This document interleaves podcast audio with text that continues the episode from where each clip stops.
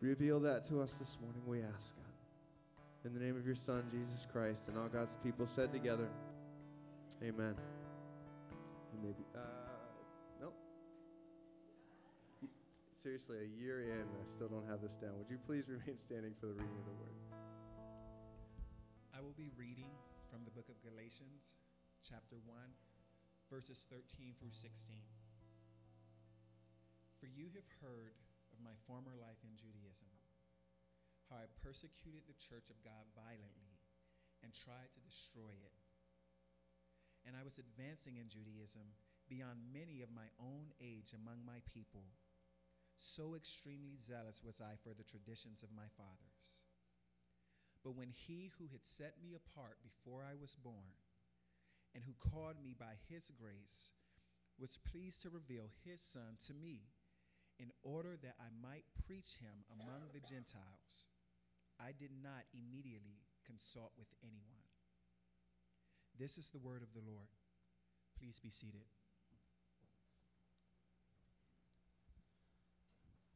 All right. You guys can open your Bibles to Galatians chapter 1. The book of Galatians is towards the back of your Bible. It's uh, a letter of the Apostle Paul so if you guys kind of flip towards the back, it's kind of one of the smaller letters in the New Testament, so you may need to look for it. It's right before the book of Ephesians. So we are in the second week of our series that we're starting in the new year called Fighting for Grace. And we're walking through the book of Galatians, literally in a verse by verse manner. We have different tools for you um, that in studying the book of Galatians, we want to bring before you every week. One of the reasons we want you to have a Bible in front of you, whether that's electronic or a hard copy Bible, is so that you begin to learn the scriptures uh, yourself and understand what that is. And that's also why we provide for you study guides in each series that we have that are back at the Connect desk when you go back there. But we're in this series, Fighting for Grace, through the book of Galatians, and fighting for grace is ultimately the same thing as saying fighting for the gospel. Now, many of you in here may know that word and know that Christians use the term gospel. It just means good news, and we're going to define it more here in just a minute. But what you see from the Apostle Paul, from the pen of the Apostle Paul in this letter to the Galatians, is that the gospel is worth fighting for. The gospel is worth fighting for. So, the goal of our series is to develop in our churches, Redemption Church is a multi congregational church, to develop in our churches what we're calling gospel fluency. Gospel fluency. So, like being fluent in a language, you would be fluent in the gospel, the message of the scriptures. So, let me give you a little context of the book of Galatians before we get into it. Just for your knowledge, chapter 1, verse 10 through chapter 2, verse 10 is the section we're going to be in today. Little bit of context. The book of Galatians is written to churches, multiple churches in a region called Galatia. And it's, so, therefore, it's written, because it's written to churches, it's written to Galatian Christians. And here's what had happened the Apostle Paul went in and started new churches. It's called the planting or the birthing of new churches in this area around the true gospel message, which for now we'll say is all about Jesus. It's the message of Jesus Christ. And what happened when he left, there was a group of people that came in called the Judaizers. And they were Jewish people who would have said they were Christians, but they were saying the gospel message isn't just about Jesus.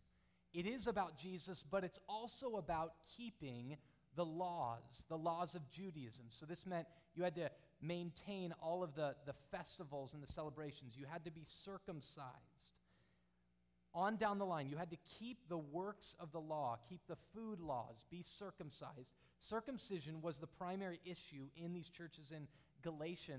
Galatia, and what was happening is that this gospel message was going to non Jews. That's called Gentiles, right? So when you read the New Testament, you're reading about Gentiles and the Jews. That means anybody that's not a Jew was a Gentile. And the message had taken root amongst these Gentiles. They were saying, This Jesus is amazing. He's the Lord of the earth and he's the Savior of the world.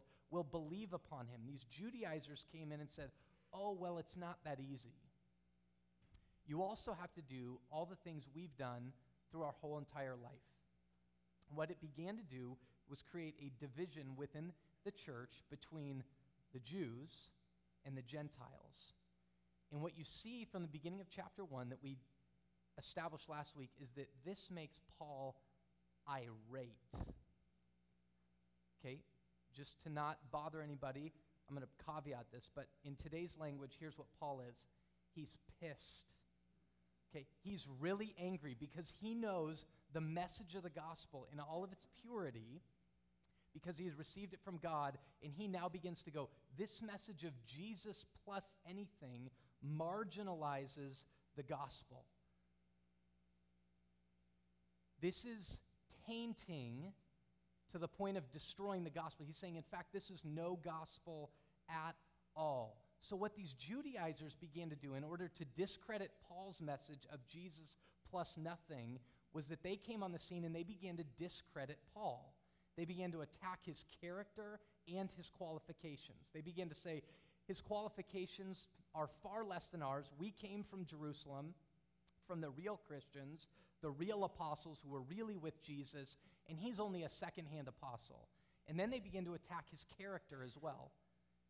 Now, you guys know what this is like, right? Because we're in the middle of presidential season.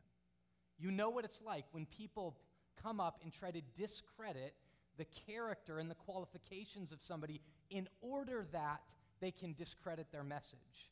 Because the Judaizers at this time knew that in order to attack Paul's message, they had to attack Paul. It's the same thing in as we begin into this election season. I don't know if you guys saw this past week, but there was a CNN debate right before the S- South Carolina primary in which CNN started the whole debate off by going after Newt Gingrich's past. I don't know if you guys saw this, but they start the whole debate off and they say, Hey, in the past week, Mr. Gingrich, one of your former wives said that in 1999 you were having an affair and you asked her to enter into an open marriage. Do you mind, Mr. Gingrich, responding to that? Or do you want to respond to that, is what they said. His answer was, No. I don't want to respond to that, but I will. And the whole crowd gets up and erupts and cheers. Because all the people in the crowd, whether they like Gingrich or not, are probably like you and I, that are just so disgusted by how people are just attacking each other, going after one another. He says, No, I don't want to. And then, then his next words are, I am appalled that you would start a presidential debate attacking somebody's character with something that isn't true. So we know what this is like. That's exactly what the Judaizers are doing to Paul, and it's the context in which we're going to get into today. They're attacking his character and his qualifications, and Paul is standing there, not unlike Newt Gingrich, saying, This is ridiculous. Now, let me say something. In a presidential election or otherwise, I'm not saying character doesn't matter or qualifications don't matter. But what's a problem is if somebody attacks somebody and it's not true. And Paul begins his defense of his apostleship, which we'll see in a minute what that is, he begins his defense very vehemently because he's saying the accusations of this man, these men aren't true. They're promoting lies. And hear this they're promoting lies about me in order to promote lies about the truth of the world, the truth of the gospel message. So, here are two key words that you have to understand if you're going to grasp the meaning of the book of Galatians in its context, here are two key words you have to understand gospel and apostleship.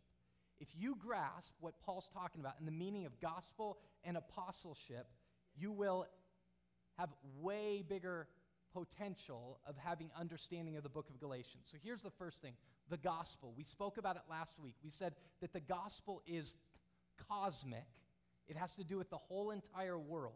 That the whole entire world has fallen under the darkness and the evil of the enemy, Satan, it's a mess. And then there's the kingdom of God, the beauty of the kingdom of God, everything that's right and true and just and beautiful about the world. And the gospel comes in, and God Himself, the Lord, comes in to destroy the enemy and the evil one, to bring forth all that's true and just and beautiful in the world. It's cosmic, it's communal. God is shaping a people to witness about the kingdom of God. Everything that's true and beautiful about God is played out in the kingdom of God, And we, as the people of God, the church, God is forming a people, which is called the church, to witness to that reality, and it's individual. In short, in a nutshell, here's what Tim Keller says the gospel is the gospel is that God Himself has come to rescue and renew the world in the work and through the work of Jesus Christ on our behalf. You hear that? It's cosmic, communal, and individual. Let me read it again. The gospel is that God Himself has come to rescue and renew the world in the work and through the work of Jesus Christ on our behalf. Now, here is definition it's about Jesus, in the work and through the work of Jesus, not on the basis of anything that we do. That's what the Judaizers were saying is, yeah, it's Jesus, but it's Jesus plus all these other things you have to do. And Paul's saying, no, it's not. The good news, the announcement is that God is saving the world. And if you believe upon him and him alone, you too will be saved. That's the gospel. The second word we said that was essential, and this leads us into our text today, is apostle. Now, the word apostle, which Paul declares himself to be at the beginning of this letter, just means, apostle just means sent one. But the question of a true apostle, a capital A apostle, is who they were sent by and directly sent by. him. Paul's saying, I am a capital A apostle because I was sent directly by Jesus. Now, this whole section we're in, from chapter 1, verse 10, through chapter 2, verse 10, he's defending his apostleship, that he was sent by God. And here's why he, he so heartedly defends his apostleship because he knows they're attacking his character and qualifications, his apostleship, to discredit the message. So to Paul, it's all about Jesus. It's all about the gospel, the good news of Jesus Christ. And so he defends I am one sent by God to deliver you this message. Therefore, I will defend my apostleship. So let's get into it. Chapter 1, if you start in verse 10. So Paul has just said these amazing things. Like these men who are coming in are preaching to you a message that isn't the gospel at all. They are an anathema. Let them be condemned. What he's saying is, let them go to hell. Okay? Now, one of the things the Judaizers were saying about Paul is the reason he doesn't want you to be circumcised, the reason he doesn't want you to keep the works of the law is because he's a man pleaser. So Paul establishes this whole argument up front where he just punches someone right in the face from the beginning. Wham! You're preaching a false gospel and you should go to hell because of it. And then he says this in verse 10. I love it. The beauty of sarcasm. Here's what he says for am I now seeking the approval of man or of God? Right? Like, I just swat you in the face. Am I actually seeking the approval of man? Am I a man pleaser? Am I seeking the approval of God? Or am I trying to please man? If I were still trying to please man, hear this I would not be a servant of Christ. That phrase, if I was still trying to please man, I wouldn't be a servant of Christ, literally means I wouldn't be Messiah's slave. So, the title over our whole message today is Messiah's slave. Paul is saying, I am Messiah's slave. I am Christ's slave, and that's all that matters. And I've been sent by him. That means he's an apostle. I've been sent by him. So he now begins to go on through this whole section, this whole chapter, and defend his apostleship that I'm Messiah's slave sent by him. Paul's true uh, apostleship is shown in three ways in this passage. His true apostleship is shown in his conversion, that means how he was changed, in his commission, that he was sent, and then in his confirmation, who he was confirmed by in his work. So let's start this out. Paul's apostleship, that he came from God, is shown in his conversion, starting in verse 13, going through verse 16. He says this For you have heard of my former life in Judaism how I persecuted the church of God violently and tried to destroy it. And I was advancing in Judaism beyond many of my own age among my people. So extremely zealous was I for the traditions of my father. But when he, who had set me apart before I was born, and who called me by his grace, was pleased to reveal his Son to me, in order that I might preach him among the Gentiles, I did not immediately consult with anyone. Okay, here's what Paul begins to do he tells his story. Paul begins to tell his story of before he came to Jesus Christ in verses 13 and 14 because Paul believes that in telling his story, that his story has power to show that his message is true. We believe that too, right? That stories have the power to tell us what's true. This is why, if you ever are in a phone conversation and your friend calls you and says, Hey, I'm in this relationship and my girlfriend or my boyfriend did this. If you've been around long enough, you'll understand the old adage is true that there's how many sides to every story? Tell me, how many sides? There's two sides to every story, right? There's three people involved, there's three sides. If there's four, there's four sides. There's two sides to every story, and so you want to sit down and hear both sides because in the sharing of stories, you can find the truth. This is why, in court cases, when people are innocent until proven guilty and they're trying to get to the bottom of the truth, they have people testify. Because in the sharing of stories, we can find the truth. And so Paul begins to say, Let me tell you my story. These Judaizers are coming in. Let me tell you my story. And he says, starting in verse 13, You want to know what I was like before I encountered Jesus Christ? He says, For you have heard of my former life in Judaism. The book of Philippians says that Paul was a Jew among all Jews. In regards to works of the law, he was a Pharisee, which meant he kept the law meticulously. He says, You've heard about my former life in Judaism. I cared so much about Judaism that when the church of Jesus Christ began to arise, people began to follow Jesus. Jesus was crucified on a cross and killed, raised from the dead, and many began to follow him. And many Jews in Judaism looked at that and said, This is a heretical sect. This is a false teaching. They were scared to death of it, and they said, We need to purify Judaism. So, therefore, what do we need to do? We need to kill these people. And Paul was the one who led the charge in persecuting the church, which literally meant he watched Christians like Stephen as he was holding the coats of men who took large rocks and dropped them upon Stephen for what he was preaching and what he believed and killed him.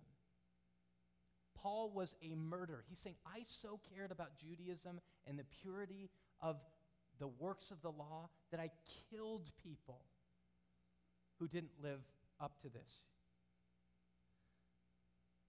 For you have heard of my former life in Judaism, how I persecuted the church of God violently and tried to destroy it. And I was advancing in Judaism beyond many of my own age among my people. So extremely was I for the tradition of my fathers. And then he says, But. Let me tell you what happened, what the but is right there. But I, when he who had set me apart before I was born. Here's what happened to Paul. Paul was persecuting the church. In Acts chapter 9, we see something amazing happen. Paul's on his way to persecute more people. It's called the road to Damascus. And the risen Savior, Jesus Christ, the risen Lord and Savior, Jesus Christ, meets him on the road to Damascus, knocks him off his horse, blinds him, and says, Paul, Paul, why are you persecuting me? Paul says, Lord, what do you mean, am I persecuting you? Who are you? He says, I am Jesus Christ, the one whom you persecute. From that moment on, Paul's life is, here's the word we're going to use, converted. If you want to know what converted means, it means he was truthfully changed, changed at the deepest level from being a persecutor of the church to being a adamant follower of Jesus Christ. In starting here, in verse 15, Paul tells you what happened to him. He says, But when he who had set me apart before I was born, he says he was set apart, and then he said he was called by grace because God the Father was pleased to reveal, or that word means unveil, the Son to him. So he says, I was set apart before birth. In the Bible, there's this word called election. It means before, if you are a follower of Jesus Christ, before you were ever born, God set you apart to be His. And we're going to see in a minute, and even more than just be His, but that He set you apart. So Paul says, here's what happened to me. The road at Damascus, me encountering the risen Son of God, happened because when I was in my mother's womb, before I was even in my mother's womb, God set me apart to be His. He then says in verse 15, the second part of it, that he was called by God's grace.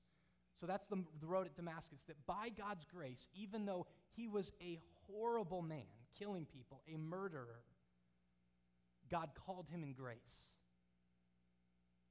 Unconditioned, not on the basis of what Paul had done, God called him and said, In love, you're going to be mine.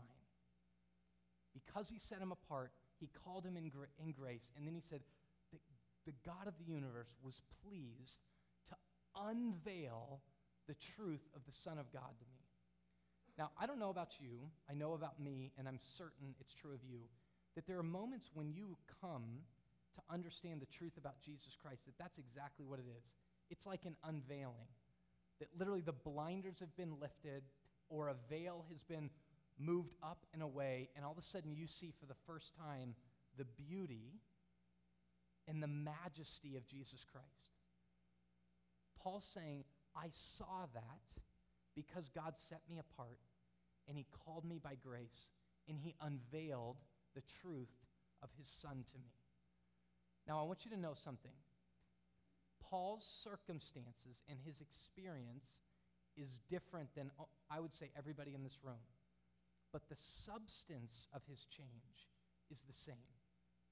If you're in here and you're a Christian, you are a Christian because you've been set apart by God. You're a Christian because you've been called in His grace.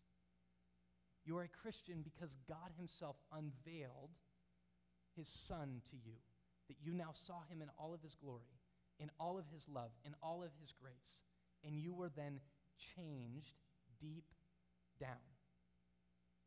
Now, I'm certain, because I know the way God works, that there are people in this room that are on that process that you're going, I don't know what's happening to me right now, but it feels like it's destined to happen, that God is just unveiling himself to me. We talked about this last week. That's the God of the universe pursuing you. He's after you in all of his love and in all of his grace. And many people in here, maybe what's happening is you're hearing the stories of other people, like you're hearing Paul's now of God changed this man deep, deep down. Now, there's something I want you to see about Paul, because if you're in here, there's two possible options of people that are in this room when they hear this, if you don't already believe this. One would be that you're in here saying, I'm too bad for that. God doesn't want to have anything to do with me. My life is a wreck. If you knew what I carry behind me, I carry a trainload of baggage, and it's bad. Hear what Paul started off. And you know my story how I violently persecuted the church of God. Paul was a murderer. Okay, nobody is too bad to receive the grace of the gospel.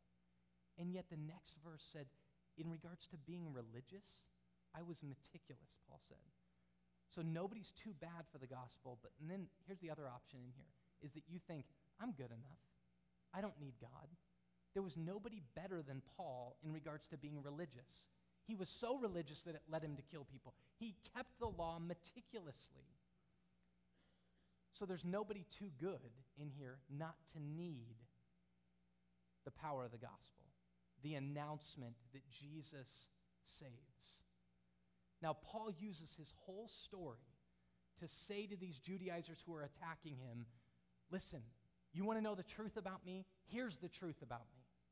Here's what God has done in me and around me. And that leads to then him defending his apostleship, the fact that he's sent by God.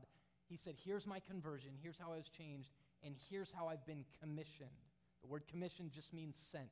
He's defending the fact that he's been sent by God. And here's what he's saying in commissioning. Here's the idea that the Bible teaches over and over again is that God never changes somebody radically in. Hear this God never changes somebody radically in, but to send them radically out. God never changes somebody radically in, but to send them radically out. Think about this. This is true for all of us. This is like a training program. You start off the beginning of the year and you say, I want to get in shape. Why? So you can feel better about yourself, but the reality is you want to get in shape so that when summer comes and people are hitting the pool, that you can go, take off your shirt, and people go, dang, right? It's meant to be shown off, right? Or so that you can get in your swimsuit and know, hey, this is meant to be shown off. Right? Here's a great line changed lives in the Bible change lives. As people see lives changed, their lives begin to change. God never changes you but for you to show it off. But here's the deal not in arrogance, it's way more like training. Right? So if you're a police officer, right, you go into training so that in the end you can be commissioned to protect and serve. That's even a way better picture. You go through cha- training, you get changed, formed into being a police officer so that you can protect and serve. In God's economy, He doesn't change somebody so they can sit there and go, Look at me, right? It's not that, but it's meant so that they can go, Look at Jesus. Look at what Christ has done. And then they're called into the world, in a way, you could say, to protect and to serve, to represent, to witness, to share this gospel. Look at verse 16. Paul speaks about how he was changed, and then he says this that God was pleased to reveal this son to me. And here, look at this phrase in order that, he's telling you the reason now. Why did he change me radically in? In order that I might preach him among the Gentiles. Paul says, God changed me, made me his, in order that I may preach the truth of the gospel to the Gentiles. So there's this word we used earlier set apart, election. Okay, I want you to understand, and we don't have the time to get into this really deeply. At some point, there'll be a class on this here at Redemption Arcadia. Election is never just unto privilege. It's not to say God called me to be a son and daughter of His. Isn't that great? But it is, that's true. He did call you to be a son and daughter, but He also called you unto purpose. As He did Paul, He called you to be a sent one in the world. That's why we're called to be witnesses. That in everything we do, in everything we do, we witness to the greatness of who Jesus is. In everything we do, whether we're eating, whether we're drinking, whether we're working, working, whether we're nurturing kids, whether we're shooting baskets, whether we're designing a building, whether we're listening to music, in everything we witness to the greatness of who God is. That as God's people, you're then realizing there are people surrounding me all the time that don't know the beauty and the love of God is found in Jesus Christ, and everything I do is meant to put Jesus on display. And therefore, we also then have to use words and tell people that. That's why Paul says, I was preaching the truth, the message to the Gentiles. He says it just earlier in this section in verses 11 and 12. For I would have you know, brothers, that the gospel that was preached by me, he's preaching a message. The gospel is an announcement, it's truth about what Jesus has done. Now, listen to the amazing nature of this story in a quote by a man named Tom Wright. Saul became Paul, okay? Saul killed Christians. Listen to Tom Wright's statement now. God, to Saul's horror and amazement, God, to Saul's horror and Saul's amazement, had now revealed his son to him, and had done so in order that he, Saul, an ultra Orthodox Jew, might tell the pagan nations, whom he hated, to tell the pagan nations that Israel's God loved them as much as he loved Israel. Is that amazing? This ultra Orthodox Jew who was killing, who hated pagans, God had now called and said, You got it all wrong, Paul. I love the whole world. So I'm going to use you to now go to the pagan nations you once hated to tell them I love them as much as I loved you.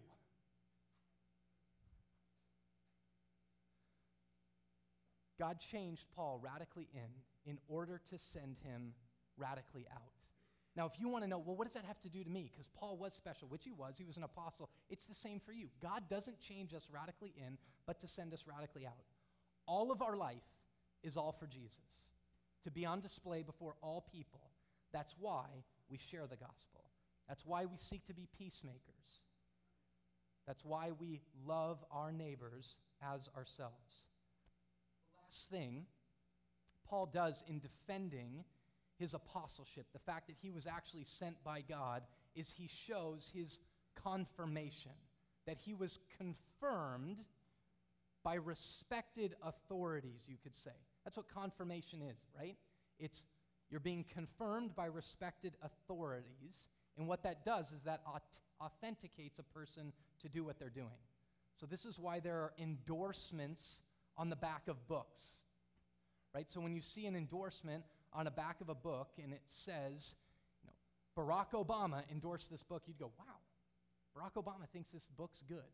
Or it's endorsed by Dallas Willard, who's a big Christian mind. Wow, this book must be good because Dallas Willard endorsed it. Or this book is endorsed by Bill Gates. Oh, wow, it must be good because it was endorsed by Bill Gates. It's a respected authority authenticating the value of something that's being done. Right now, I'm uh, just finishing up a, a, schooling program. I'm finishing up uh, the back end of finishing up a doctorate, and I've just recently found out that the program is lacking in funding, and I got a letter that said, you need to finish up your program like in the next five months, or you won't be able to finish your program. Now, that's not the best news in the world, okay? Because I'm going, I have like started none of what it's going to take to complete this.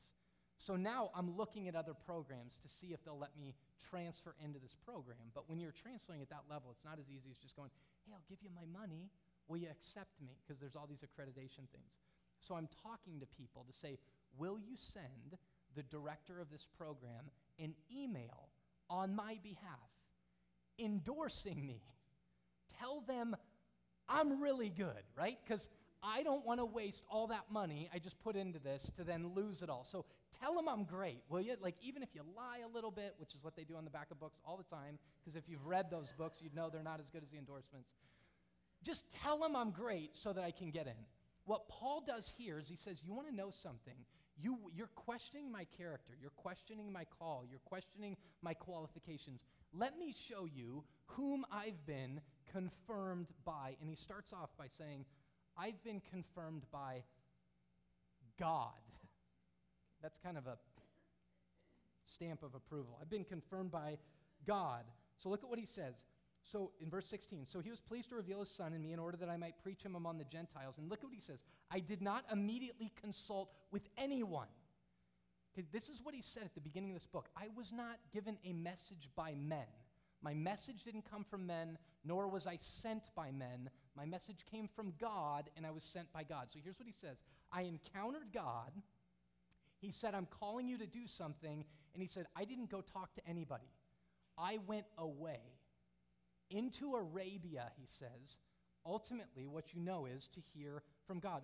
I did not consult anyone, verse 17, nor did I go up to Jerusalem to those who were the bigwigs, to the apostles. I didn't even go up to them before me, but I went away into Arabia and then returned again to Damascus. Then, after three years, I went up to Jerusalem. Here's what Paul's saying Paul makes this argument throughout this entire section of this book. My message came from God. I was sent by God. My message didn't come from men. I wasn't commissioned by God, men. I was sent by God. Now, let me tell you what that gives him. And you see it through this letter.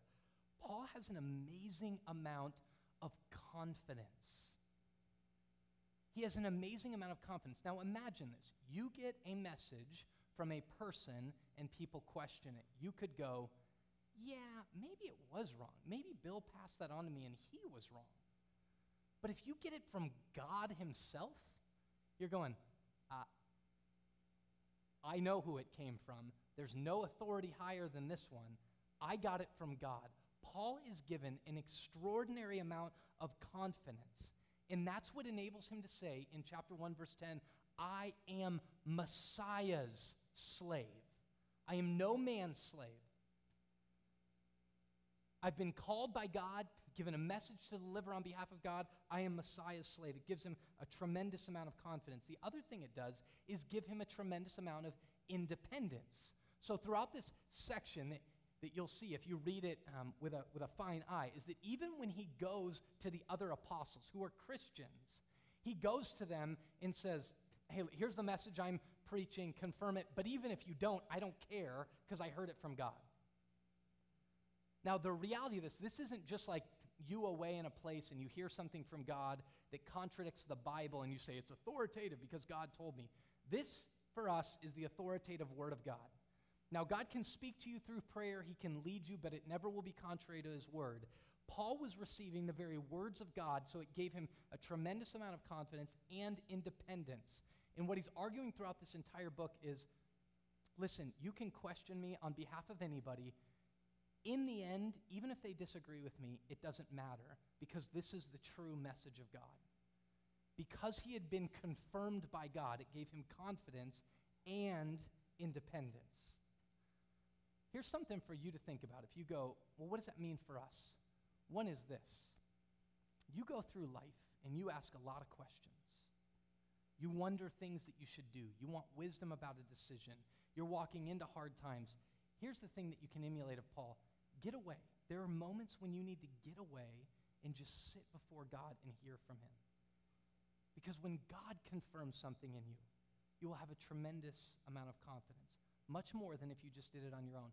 The other thing is, is you got to hear from God where He's authoritative, and that's in the Scriptures. Plunge yourself. The Word of God brings confidence and assurance to what you're doing and how you are doing it. And here's the other thing hearing from God knowing that this is the word of truth gives you confidence to walk into any situation, and it enables you then to fear God. And fearing God, meaning you want to, you are concerned about His approval, not man's approval.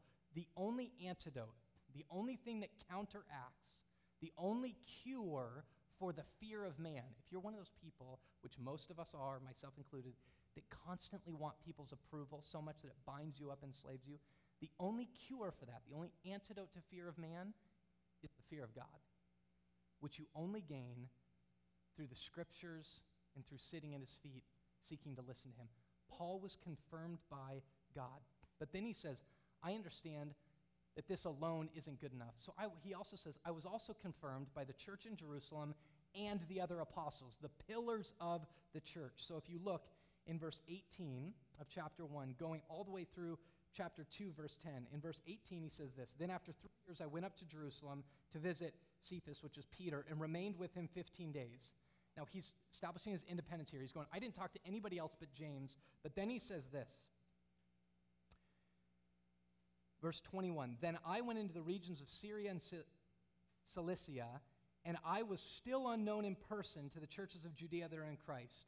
They only were hearing it said, He who used to persecute us is now preaching the faith that he once tried to destroy, and they glorified God because of me. So now he's looking at the Judaizers going, You think you came from Jerusalem and I didn't? The Jerusalem church glorifies God because of me, which meant the Jerusalem church is confirming him.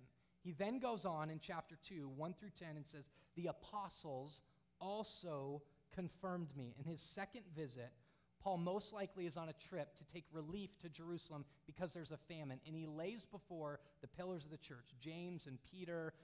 He lays before them the message he's been establishing, and he says, I want to make sure that I'm not running in vain. And what he means by that is not saying, I'm concerned that my message isn't true, but he's saying, the unity of the church is so essential. So if I'm preaching something different from what you're preaching, or better way to say it, he's so confident, he would say, if you're preaching a message contrary to what I'm preaching, because I know the message I'm preaching is true, then there's a problem because the church isn't unified.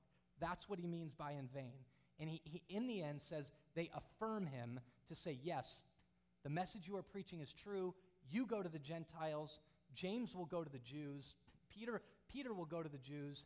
You go to the Gentiles. And in the end, we can know that the mission of God is being accomplished. So they commission him. They give him what the Bible says a right hand of fellowship, which means they say, Yes, we're on board with you. We commission you. And then they say, But by the way, remember, we're hungry here, and that the gospel is more than just getting right with God. It is the gospel. Here's what they're saying they ask him, Remember the poor. And Paul says, The very thing which I was eager to do. So, in this whole entire thing, Paul is establishing his qualifications, his character, his apostleship, so that we would know the message is true.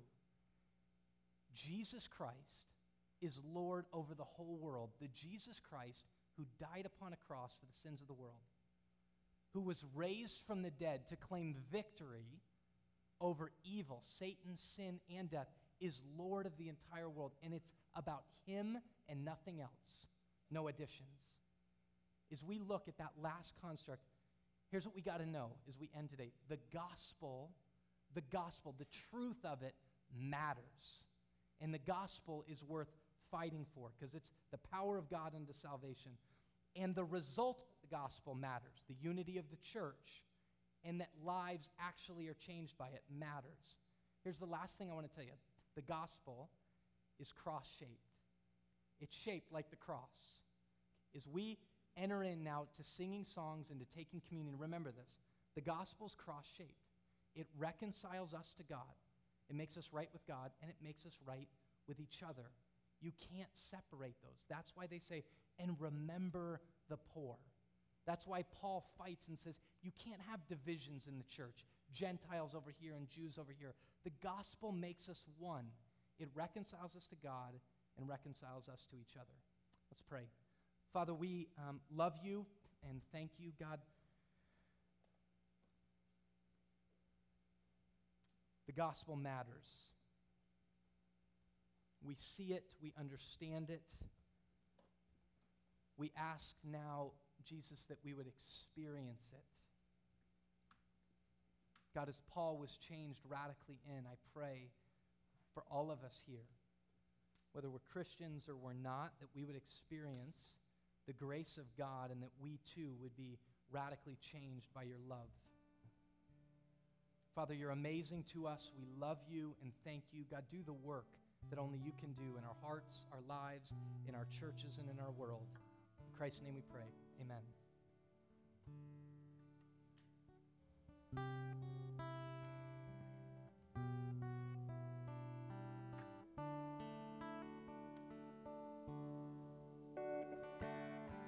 Would you stand with us?